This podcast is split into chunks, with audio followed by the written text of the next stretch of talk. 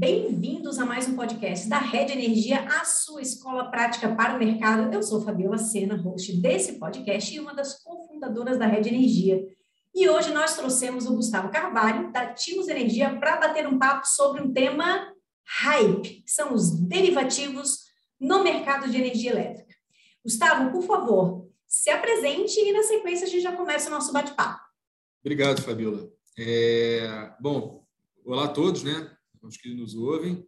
Queria agradecer ao convite da Red, em nome da Fabiola. Um prazer, um prazer poder falar um pouquinho desse tema que é tão importante para o desenvolvimento do nosso mercado, né? É, eu me chamo Gustavo Carvalho. Eu de formação, eu sou engenheiro eletricista com mestrado, vias de concluir agora em pesquisa operacional pela PUC do Rio.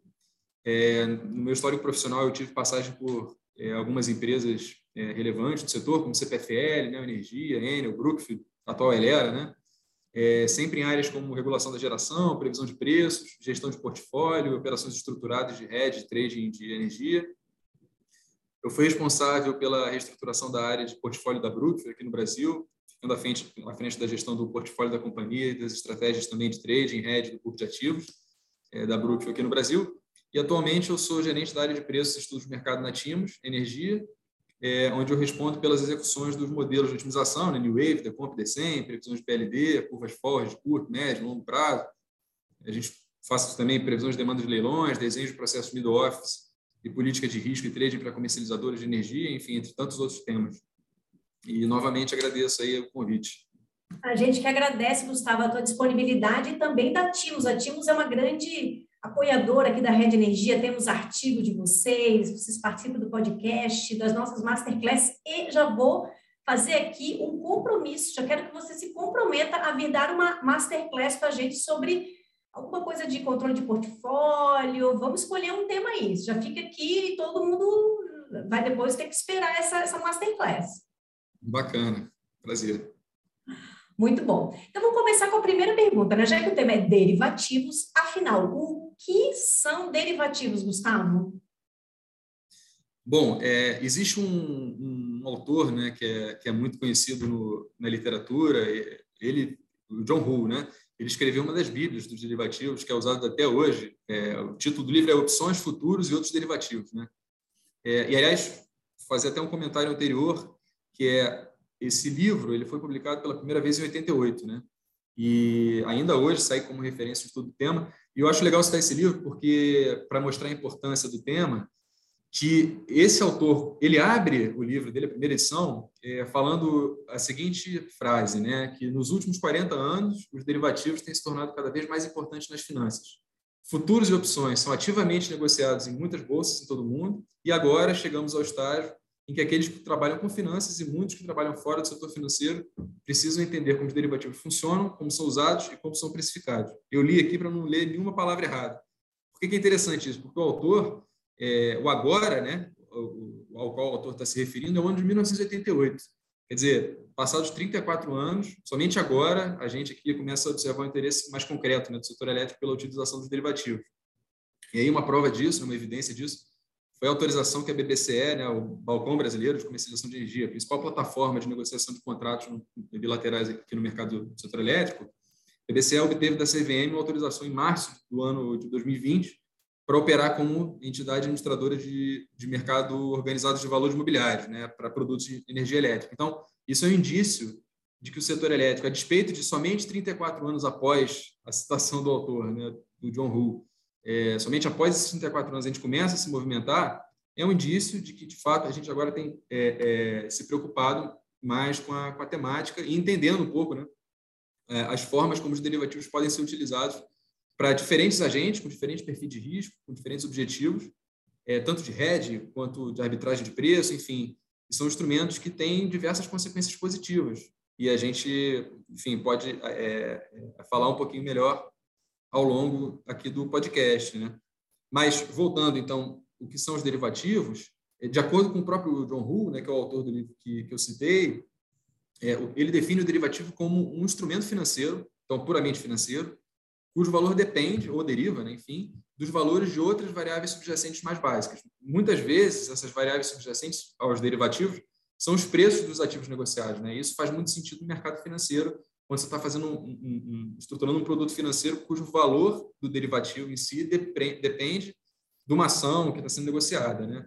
Se a gente aplicar essa essa definição aqui no setor elétrico brasileiro, é possível que a gente depreenda, né, que todo contrato financeiro de energia elétrica, que seria firmado entre os agentes, né, geradores, comercializadores ou consumidores, seria um derivativo na medida em que seu preço seria indexado em maior ou menor grau ao PLD. Né? A gente sabe que os contratos bilaterais que são firmados no mercado, é, em prazos mais curtos, têm maior correlação, têm maior dependência com o PLD, com o preço spot, sobretudo por conta da variável hidrologia, né, da volatilidade dessa variável, que é, que é bastante grande, como é, os que trabalham aqui no setor elétrico já entenderam, né?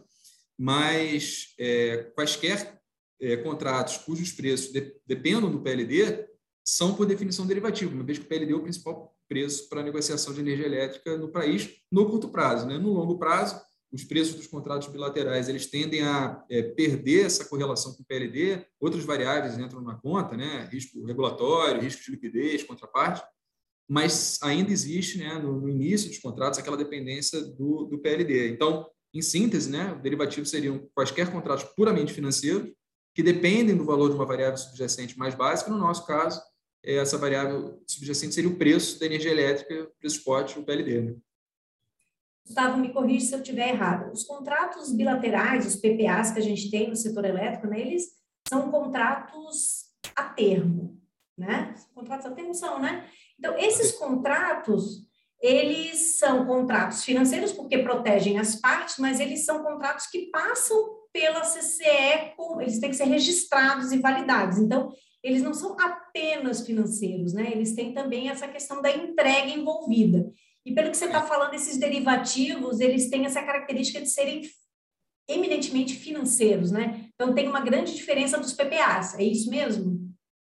É isso mesmo, e isso tem uma consequência positiva direta muito grande, né? É, no primeiro momento, por se tratarem de produtos puramente financeiros, é, a depender do objetivo do uso derivativo para um determinado player, seja de hedge, né, de uma posição do portfólio, seja de uma arbitragem de preço, trading de fato, né, direcional do preço, por exemplo, se você quiser fazer uma aposta no direcional do preço, é, a despeito do, da, da, intenção com o uso do produto, é, o fato é que, por ser um produto puramente financeiro e não depender do ambiente como a CCE para registro, isso naturalmente faz com que outros players de outros mercados, como por exemplo financeiro, possam apostar eventualmente no direcional do preço da energia elétrica.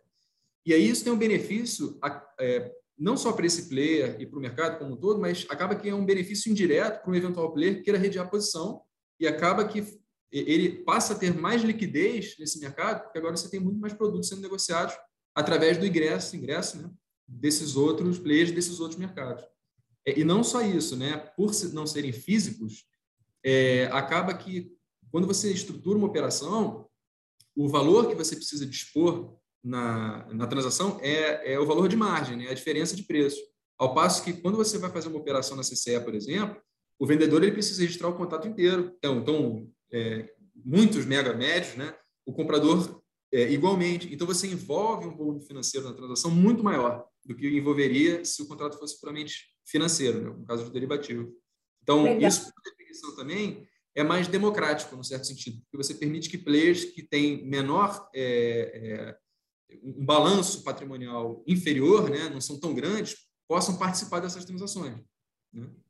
Legal, Gustavo. A gente tinha um roteiro aqui, mas eu já estou fugindo do roteiro, porque o assunto eu adoro, porque eu estudo esse assunto há pelo menos aí 20 anos, quando eu defendi minha tese de doutorado, em 2001. Então, vamos inverter aqui, Fabiola, vamos inverter. Eu vou fazer... Ah, não, mas eu, estu... eu parei de estudar derivativos em 2001, Gustavo. Você está muito mais atualizado aqui. Mas eu achei muito legal você ter explicado agora isso para a gente pegar um gancho, por exemplo, né? Soja. A gente sabe que não é todo mundo que produz soja. São poucas pessoas que produzem, né? os, os agricultores. Agora, existe um mercado de derivativos de soja no mundo gigantesco. Não significa que todas as pessoas que operam soja produzem soja. Então, é mais ou menos esse paralelo que você está falando, né? Você democratiza. E é bom para o cara que produz soja, porque ele consegue, eventualmente, se houve uma safra ruim, esse mercado vibrante dos derivativos é uma forma dele se proteger. É isso, basicamente? Perfeito, exatamente isso. E, e, justamente, né? Então, você pensando no Brasil especificamente, né? Quando a gente olha para o setor elétrico, e aí, e aí pensando, inclusive, nesse processo que a gente está vivendo, tem vivido né, nos últimos anos, é, de, de, mudança da matriz, né, entrada do PLD é, em formação em base horária, né, de modo a refletir melhor o custo do espaço térmico adicional em decorrência né, dessa matriz intermitente que a gente tá, é, tem aumentado, é, os derivativos eles se tornam instrumentos fundamentais para a gestão de risco. Né?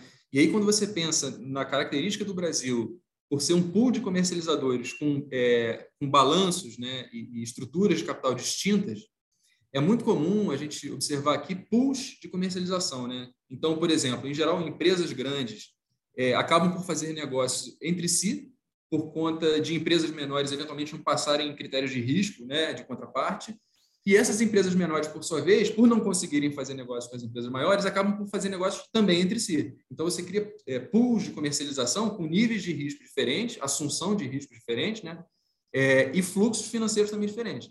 Então, o mercado de derivativos ele democratiza no sentido de que você gera um, um segundo mercado, né, entre aspas, onde todos poderiam participar de maneira equânime. Claro que ainda existe o risco de contraparte que tem que ser medido e precificado, mas isso abre é, margem para não só mais produtos a serem negociados por novos players, como também novos produtos, né, que podem ser moldados para necessidades específicas. Então, por exemplo, se eu sou um gerador eólico, é, seja de grande ou pequeno porte, que preciso fletar eventualmente minha curva de, de produção, né, minha modulação de geração, ou um, um solar que tem uma, um comportamento bem característico né, de geração, geração no período da tarde, eu, eu, a solar é característica porque a eólica depende muito da região do, do, do, país, né?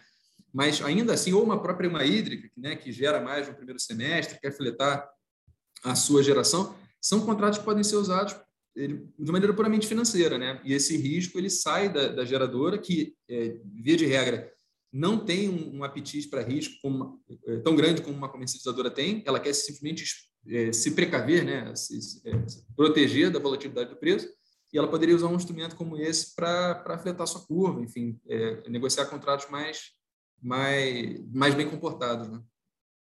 Muito bacana, Gustavo. Agora fala um pouco dos tipos de derivativos, né? Quais são os tipos de derivativos e hoje aonde que você pode negociar, né? Eu lembro que a gente falava que era tudo OTC, né? Over the counter. Então, assim, fala um pouco sobre, sobre essa, esse panorama aí. Não, é legal. É, Bom, os derivativos clássicos, né, eles podem ser de quatro tipos. Os contratos a termo, como você destacou, o forward, né, que a gente que a gente fala na literatura, é, os contratos futuros, é, swaps e opções, né. Os contratos é, a termo e futuros eles são muito semelhantes, né. Ambos os contratos eles podem ser entendidos como um acordo de compra ou venda né, de um ativo por um preço já pré-determinado e uma data futura também pré-estabelecida. É, numa transação como essa, as partes elas assumem uma posição comprada, que a gente chama de long, né? É, e concorda em comprar um ativo subjacente numa data e no preço pactuado, e uma outra parte assume uma posição de vendida, que a gente eh, chama de short. E essa parte concorda em vender o ativo na mesma data pelo mesmo preço. A gente chama de long ou short, né, posição comprada e vendida, porque é sempre pensando numa operação descoberta, né, como uma comercializadora que não tem um lastro de geração. Então, ela está vendendo um contrato que ela não tem. Então, como ela não tem, ela vai ter que comprar e vice-versa. Se ela comprou um contrato que ela é, de uma energia que ela não tem, ela vai ter que vender. Então é sempre uma posição, de uma, de uma perspectiva à descoberta. Né? Ela não tem essa energia ainda. É por isso que também a marcação no mercado é importante, né? porque visa quantificar o risco do portfólio é, em termos da variação do preço spot dessas posições, posições à descoberta. Né? É, só que, e aí voltando um pouquinho, os contratos a termo, eles são geralmente negociados em ambientes de balcão, né? como você falou, over the counter. É, e enquanto os contratos futuros, em geral, eles são negociados em ambientes de bolsa, mas eles são muito parecidos. A questão é que os contratos futuros, como são negociados em ambientes de bolsa, em geral, eles têm parâmetros mais padronizados. Né? É, e, e, também é comum que a bolsa forneça eventuais mecanismos para garantir a execução do contrato, dado que as partes, em geral, não se conhecem. Né? É, os contratos swaps, por exemplo, swap em inglês é troca, né? Então, como o próprio nome já indica, o objetivo desses contratos é, é trocar fluxos de caixas futuros entre as partes que fazem é, parte da negociação, né? De acordo com um regimento, com uma equação pré-determinada. E, e, os swaps também eles são negociados em mercados de balcão, os mais comuns no mercado financeiro que a gente observa é taxa de juros, né, moedas, commodities. E aí, especificamente com relação aos swaps, né, talvez faça sentido a gente fazer um comentário que é no setor elétrico, embora envolva a entrega física de energia, e aí, por conta disso, né, não se configurarem exatamente como derivativos, nós já praticamos operações de swap, né? É muito comum os, os é, agentes negociarem swaps tanto temporais, né? Então, troca de posição no tempo, podendo ser mensal, trimestral, semestral, anual. Então, por exemplo, uma, como a gente destacou anteriormente, numa geradora hídrica, né, que em geral gera energia no primeiro semestre do ano, ela, eventualmente querendo fletar a sua curva ao longo do ano, pode fazer um swap temporal para vender parte dessa energia gerada no primeiro semestre no segundo semestre, fletando a curva de geração. Né? Isso dilui o risco ao longo do ano. A gente tem também swap de fonte, troca de posição de convencional para incentivada e vice-versa, né? swap de submercado, né? Então, entre o submercado sudeste, sul, nordeste, norte, eventualmente um gerador, ele gera num submercado e, e, e o contrato de entrega no outro. É, mas, de novo, são swaps, mas não são swaps, não são derivativos porque são eles demandam a entrega física da energia, né? A negociação física dos contratos. Então demanda um lastro, demanda uma geração, que não seria o caso dos derivativos, mas o racional é, é parecido. E aí, por fim, né, é, existem também as opções. É, as opções podem ser negociadas tanto em ambiente de bolsa como balcão. É, a gente, os termos que se utilizam, né, são opções de compra, são é, opções de call que a gente fala e as de venda são put. É, elas são classificadas como norte-americanas ou europeias, né? A diferença básica é que as norte-americanas são mais comuns no mercado e podem ser exercidas em qualquer data, até o vencimento da opção. Já as europeias têm que ser exercidas exclusivamente na data de vencimento, né? E aí, uma diferença em termos dos contratos futuros e, e, e a termo é que as opções, como o próprio nome já diz, são opções, né? Então, elas dão o direito, mas não a obrigação do detentor comprar um ativo por um preço pré-acordado e uma data futura pré-estabelecida, ou, analogamente, né, se for uma opção de venda, dão o direito do portador vender, mas também não a obrigação, é, o ativo por um preço pré-acordado também nessa data futura. Né? Então, é interessante porque é, esses contratos específicos eles fornecem uma proteção natural contra o risco de variação do preço do mercado do ativo subjacente, né? como, por exemplo, a energia elétrica.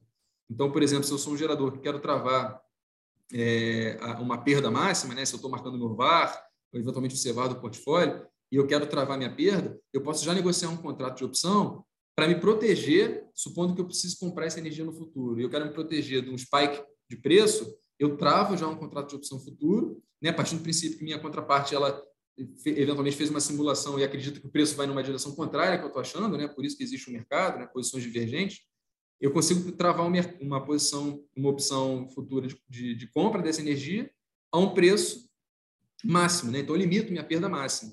Então, é, é, é são produtos que podem ser muito utilizados para o seu ponto de vista do hedge de portfólio, né? Gustavo, e hoje você falou da BBCE, né? É, então, já existem, então, esses produtos padronizados, já estão sendo comercializados? Como que funciona?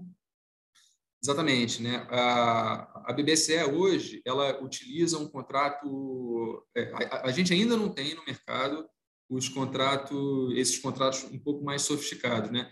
A despeito deles poderem ser negociados, dado que os contratos no Mercado Livre são de cunho bilateral e, portanto, as cláusulas, os parâmetros são acordados entre as partes, os derivativos poderiam ser formados da mesma maneira, né? Só que, como esse mercado ainda está em fase de amadurecimento, né, o início agora dos derivativos, o PL de horário entrou recentemente, né, isso é uma das, das principais, dos principais drives né, que eu acho que vão, vão é, motivar a utilização de contratos derivativos, eles ainda estão sendo entendidos, entendidos pelo mercado, de modo que o mercado, entendo eu, né, ganhando confiança ao longo do tempo, é, sobretudo com a utilização prática desses instrumentos, faz, pode fazer com que o mercado é, se amplie de forma que a gente veja esses produtos um pouco mais sofisticados de maneira é, é, padronizada na, na BBCE, por exemplo, né? ou em uma outra plataforma que, que, possa vir a existir no futuro. Mas hoje em dia a gente não enxerga. Né? Então, os contratos que existem hoje, é o que a gente chama de contract for differences, né? que basicamente é um contrato onde se aposta na diferença de preço. Então, se, por exemplo, você tem uma parte querendo apostar na subida de preço, uma parte querendo apostar na descida, é, é, ambas as partes negociam é, é, é, essas, essas parametrizações do contrato e a diferença de preços é que é, é realizada. Então, esse é um contrato que já existe hoje na BBCE, é, mas que no nosso entendimento, né, no meu entendimento, no futuro, é, sem dúvida nenhuma, com o mercado ficando mais maduro, a tendência é que, que as plataformas abram para novos produtos. Né? Mas já existe autorização, isso que é o mais interessante que você comentou, né? Então, isso já está regulado aí, então agora é uma questão do mercado aí, a curva de aprendizado do mercado, né? É normal, né? O pessoal coloca o pezinho no um pouquinho na água, né? Vai testando e aos poucos vai desenvolvendo o mercado. Bacana. Gustavo, é, você falou de perfis de risco, né? Acho que você comentou, ah, porque o gerador, ele normalmente não tem um apetite tão voraz ao risco, né? Já a comercializadora ela é desenhada justamente para ter esses instrumentos de gestão, monitoramento, enfim. Como que é, essas empresas podem usar os derivativos para capturar valor aí nessas assimetrias? Pode citar mais alguns exemplos? Claro, né? É, basicamente, existem três tipos de perfis né? de, de, de tomadores de decisão, por assim dizer. Né? Então, a gente pode classificar como os hedgers, né, que visam contenção de risco, né, é, controle de risco, portfólio, especuladores e arbitradores. Né? A, grande diferença é que é, aqueles que são classificados como hedgers, né, os que tentam blindar seus portfólios, eles usam os derivativos para reduzir o risco de potenciais oscilações futuras de uma dada variável de mercado, né? É, tô, e agora estou falando em termos genéricos, né? No, e aí trazendo para o nosso caso é, do Brasil, do setor elétrico, naturalmente o preço pode de energia. Então, e aí, como a gente falou antes, né? Um dos instrumentos que podem ser utilizados para isso são as opções. Por outro lado, é, aqueles que têm maior perfil de especulação, então, por exemplo, se eu quiser apostar no direcional do preço futuro, é, eles podem utilizar os derivativos para apostar nesse comportamento é, futuro dos preços, seja ele de subida ou de descida, né? E aí, por exemplo, um, um, dos contratos que poderia ser negociado é o contrato a termo, né? Que não é uma opção, ele parametriza já, dado uma equação é, que vai reger, né? A, a, aquela negociação, você estabelece que numa data futura, é, é, a um preço estabelecido, as condições já previamente pactuadas, esse contrato vai ser exercido. Então, é uma forma de, de, de garantir a execução do contrato, visando, por exemplo, a, a não a arbitragem, mas a especulação em termos do direcional de preços futuros. Né? E aí, os arbitradores, né, que seria a terceira classificação, é, a gente chama de arbitragem é o ato né, de obter um lucro certo, sem risco, por meio da negociação de um ativo que tem preços distintos né, em mercados distintos. É, a questão é que em geral, posições de arbitragem elas não costumam durar muito tempo no mercado, né? porque como elas revelam distorções nos preços dos ativos, elas são rapidamente percebidas pelos agentes. Né? E aí esses agentes começam a executar inúmeras negociações, fazendo com que o preço justo do ativo ele convirja. E aí o lucro de uma eventual operação de arbitragem ela, ela acaba por sumir, né? por desaparecer. No nosso caso aqui, de novo, eu estou falando em termos mais genéricos, né? e aí pensando em arbitragem de ativos distintos, mercados distintos, isso é muito comum no mercado financeiro. Trazendo para a nossa realidade, o mercado do setor elétrico é, é, muito específico, né? o único ativo seria a energia elétrica, então é, esse processo de arbitragem, pensando na definição clássica de arbitragem, né? que é o descolamento do preço do mesmo ativo em mercados diferentes, ele sequer existe. Né? Então, em síntese, trazendo para a nossa realidade, talvez os dois perfis que poderiam ser mais comuns é o perfil do hedger, né, que vai buscar o uso dos derivativos para é, proteger seu portfólio, e aí utilizando, por exemplo, as opções, ou os especuladores que vão utilizar os derivativos para poder especular no comportamento futuro de preços, usando, por exemplo, os contratos a termo.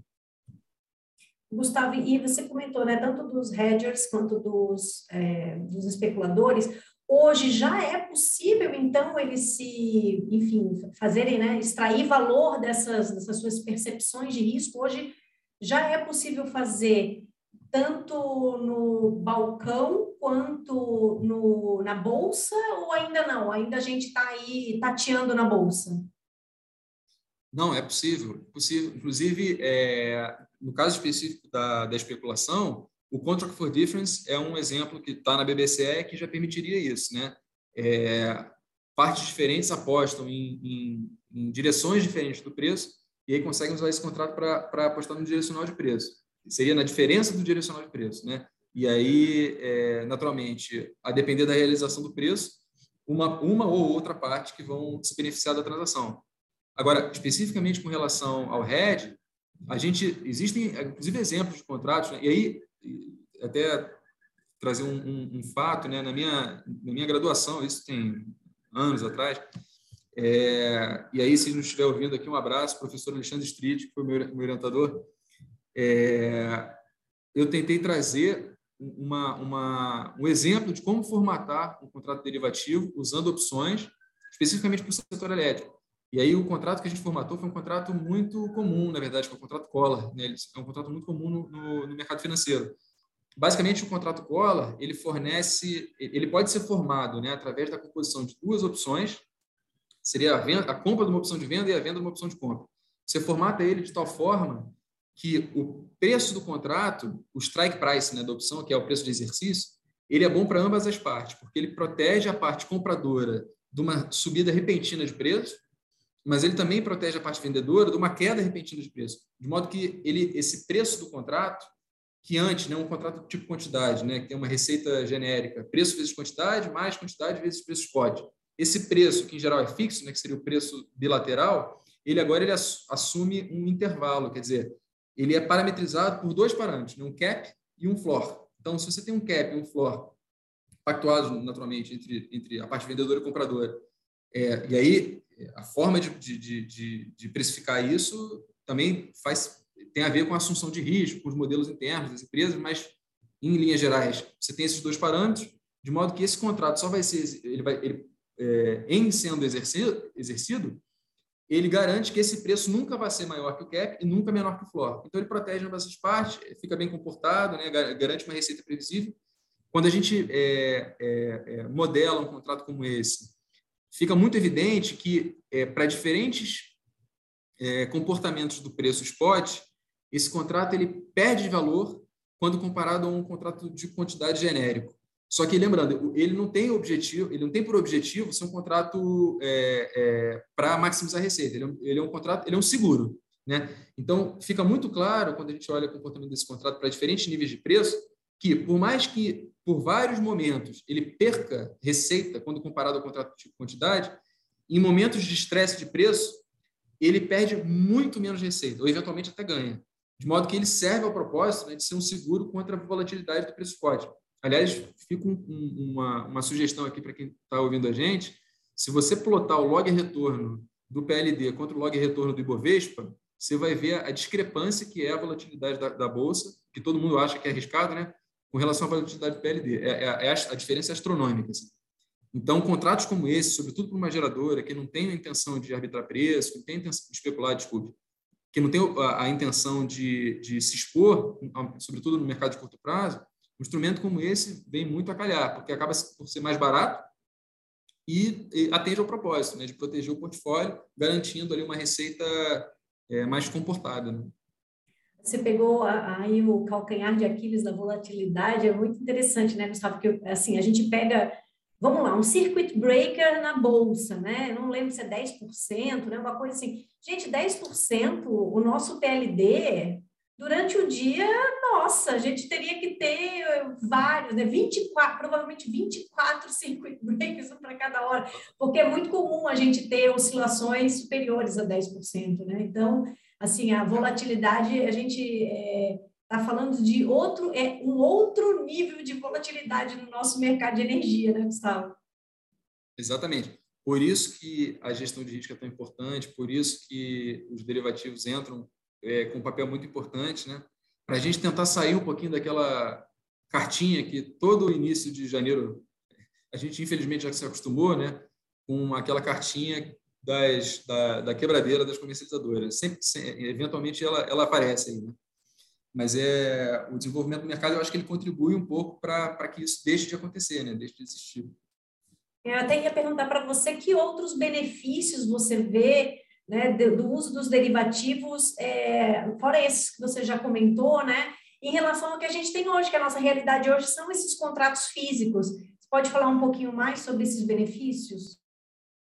Não, sem dúvida. É, eu acho que, assim, principalmente, os custos operacionais eles são muito inferiores quando a gente compara os, o uso de derivativos né, com a negociação dos ativos físicos em si. E aí, a razão principal é porque, em geral, no uso dos derivativos, as partes que fazem parte do acordo, elas necessitam dispor somente do valor de margem, né? E não do valor total da negociação. E aí, então, por exemplo, assim, vamos supor que eu tenho um, um agente que queira apostar sei lá, um valor de 1 mega, 1 mega médio, né? Aliás, fazer um exemplo mental aqui, né? Vamos supor que a gente tem dois agentes, é, e aí eles querem apostar no comportamento futuro do PLD, né? Por uma determinada hora de um mês à frente. E só para facilitar, para quando a gente for multiplicar ali, a hora é uma hora, né? não ter confusão. Mas supondo que seja um mega médio. E aí, esse primeiro agente, ele simulou, fez projeções de PLD e ele acha que o preço vai estar na casa dos 200 reais lá na frente. O segundo agente acha que vai estar na casa dos 300. Ambos querem lucrar, lucrar com a volatilidade do preço. Então, eles negociam um contrato, por exemplo, de um mega médio para uma hora específica, um mês à frente, no preço de 250, que seria o meio do caminho. Então, o primeiro agente, que acha que vai ser 200 reais o preço, ele vai ser a parte vendedora e o segundo a parte compradora. Quer dizer, vamos supor que esses agentes eles carreguem a posição até o exercício. Né? E, e o primeiro agente que apostava que ia ser 200, de fato o preço foi 200. Então, ele vai comprar um contrato é, a 200 para realizar a entrega a 250. Ou seja, ele oferiu um lucro de 50 reais.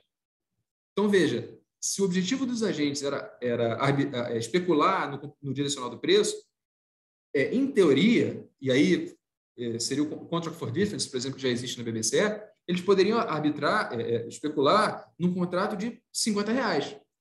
Se a gente quiser fazer isso hoje no setor elétrico, na prática, um agente vai ter que vender a 250, a 200, o outro vai ter que comprar 250, esse 1 megawatt, isso, esse 1 megawatt vezes a hora, vezes 250, é um, é um valor financeiro alto. E aí, o megawatt é um exemplo muito simplificado. Né? Na, na, prática, eu tenho muitos mega, mega médios é, negociados ao longo de um mês, ou de um trimestre, ou de um semestre. Então, assim, são quantias milionárias né, que são transacionadas, que na prática não precisariam ser, caso o objetivo fosse apostar no direcional de preço. Né? Ao invés de um agente comprar uma quantidade de energia muito volumosa e vender por um preço, para um outro agente que vai ter que comprar, vender essa mesma quantidade né, a, um, a um outro preço, basta que as partes negociem diferença de preço.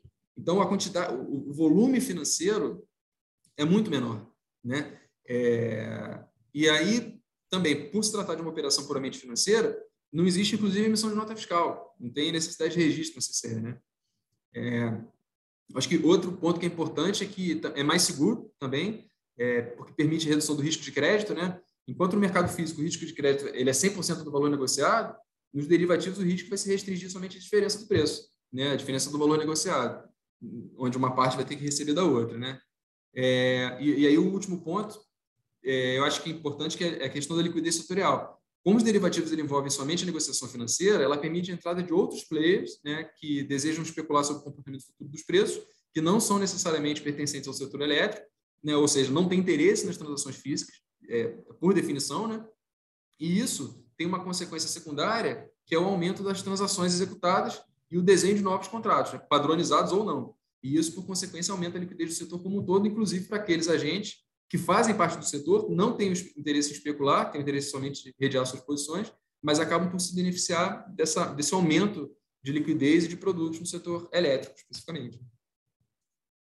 É, Gustavo, acho que estamos caminhando para isso, né, para esses derivativos. Claro que tem algumas, alguns desafios, eu imagino que você deve ter aí na sua cabeça quais são os desafios. Acho que o mercado precisa se amadurecer, entender melhor como funciona, né? ainda tem muito receio, porque, claro, a nossa volatilidade é muito maior. Então, como essa volatilidade é muito grande, você acaba, mesmo na margem, você tem que ter aí as responsabilidades né, associadas a essas margens, né, que é diferente, por exemplo, no no caso de uma ação que você tem um, né, ela vai eventualmente dobrar, né, ou cair pela metade. No caso do nosso setor aqui, você pode triplicar, quadruplicar. Então, tem esses desafios aí. Não sei se você tem já também essas, essas reflexões sobre os desafios, se você já fez também.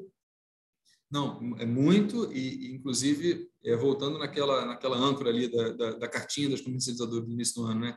É, eu acho que, assim, parte do processo do uso de instrumentos como esse é, ela é muito benéfica, mas ela, ela naturalmente, assim, como permite também um grau de alavancagem alto, né, você pode levar uma empresa à bancarrota facilmente. Então, é, parte do processo é, envolve a melhoria nos, nos processos de risco, né, de, de, de, aferição de risco, de controle de portfólio. Então, é, não é per se um instrumento de, que vai resolver né, todos os problemas de uma dada empresa. Isso, isso parte também é, é, é uma das componentes de um, de um, processo maior de gestão de risco. É, agora, é, é, um pouco daquilo, né? quer dizer, a gente vive hoje no mercado em que, a despeito né, da média do PLD horário, né, em, em, termos mensais, a média do preço do DECEM, ela ter grande correlação com o preço do Decomp, depender muito da função de custo futuro do, do, do Decomp, é, em base horária, e ainda tem uma volatilidade grande, né, porque isso é, traz para o pro processo de formação de preço esse despacho térmico maior de maneira muito mais granularizada. Né? Agora, inclusive, a gente não olha mais a usina, a gente olha as máquinas, né, as unidades geradoras. Então, é, endogenamente, no processo de formação de preço, já existe também uma, uma maior volatilidade do próprio preço é, quando comparado ao preço mensal. Então, assim, por, por, definição de largada, a despeito dos derivativos, os, os agentes que desejam né, é, participar desse mercado mais maduro, conforme ele for se expandindo, a gente já, não só preço horário, mas a gente já fala em discussão de preço por oferta no Brasil, a gente já fala em abertura de mercado de gás, que, como é que isso vai reverberar no setor elétrico. Quer dizer, tem muitas variáveis, né? riscos regulatórios são inúmeros, né? a gente brinca. O risco ferográfico, né? o risco da canetada, que é, é, não é previsto, quer dizer, já, já, existem inúmeras variáveis que têm que ser bem amarradas pelos clientes, né? então, ou, pelos, pelos participantes. Então, num contexto de PLD horário, maior intermitência, preço mais volátil, os derivativos eles podem ser um grande aliado, mas se não forem bem utilizados por uma empresa que já parte de uma, de uma estruturação mais robusta da sua área de riscos, eles se tornam, acabam por se tornar inócuos ou, por vezes, mais danosos, né? por conta justamente do grau de alavancagem que essa empresa pode tomar, sem, inclusive, saber se poderia estar tomando ou não. Então, pode ser uma, é, um revés, né? que, ao invés de proteger enfim, os agentes, penalizá-los ainda mais. Então, tem que ser estudado com muito cuidado também. É, o mercado de energia não é para amadores, definitivamente, né? Muito, tem muita sofisticação aí, como você falou, formação de preço por oferta que eventualmente possa vir aí no futuro entrar, né? Então tem muita coisa aí que pode afetar essa formação de preço que vai afetar a volatilidade, que afeta, enfim, todos os agentes do setor. Muito bom, Gustavo. Olha só, o nosso bate-papo chegou ao fim, tá? A gente aqui tem uma hora que a gente tem que acabar, mas já fica, já fica aí a, a, o convite para você vir mais alguma vez aí, tanto aqui no nosso Redcast, como também na, na Masterclass, exclusiva para os nossos alunos da escola. E queria saber o seguinte: quem quiser te encontrar, pode te adicionar no LinkedIn ou você prefere não ser adicionado? Não, imagina, claro. Podem ficar à vontade. Estou à disposição. Então, tá bom. Então, Gustavo Carvalho da Timos, quem quiser pode adicionar o Gustavo, acompanhar lá as discussões, as ideias. Gustavo, queria te agradecer demais pela presença. Volte sempre que você quiser. A Rede Energia está de portas abertas para você. Querida ouvinte, querido ouvinte, estamos em mais um final de Redcast e aguardamos você na próxima. Obrigada.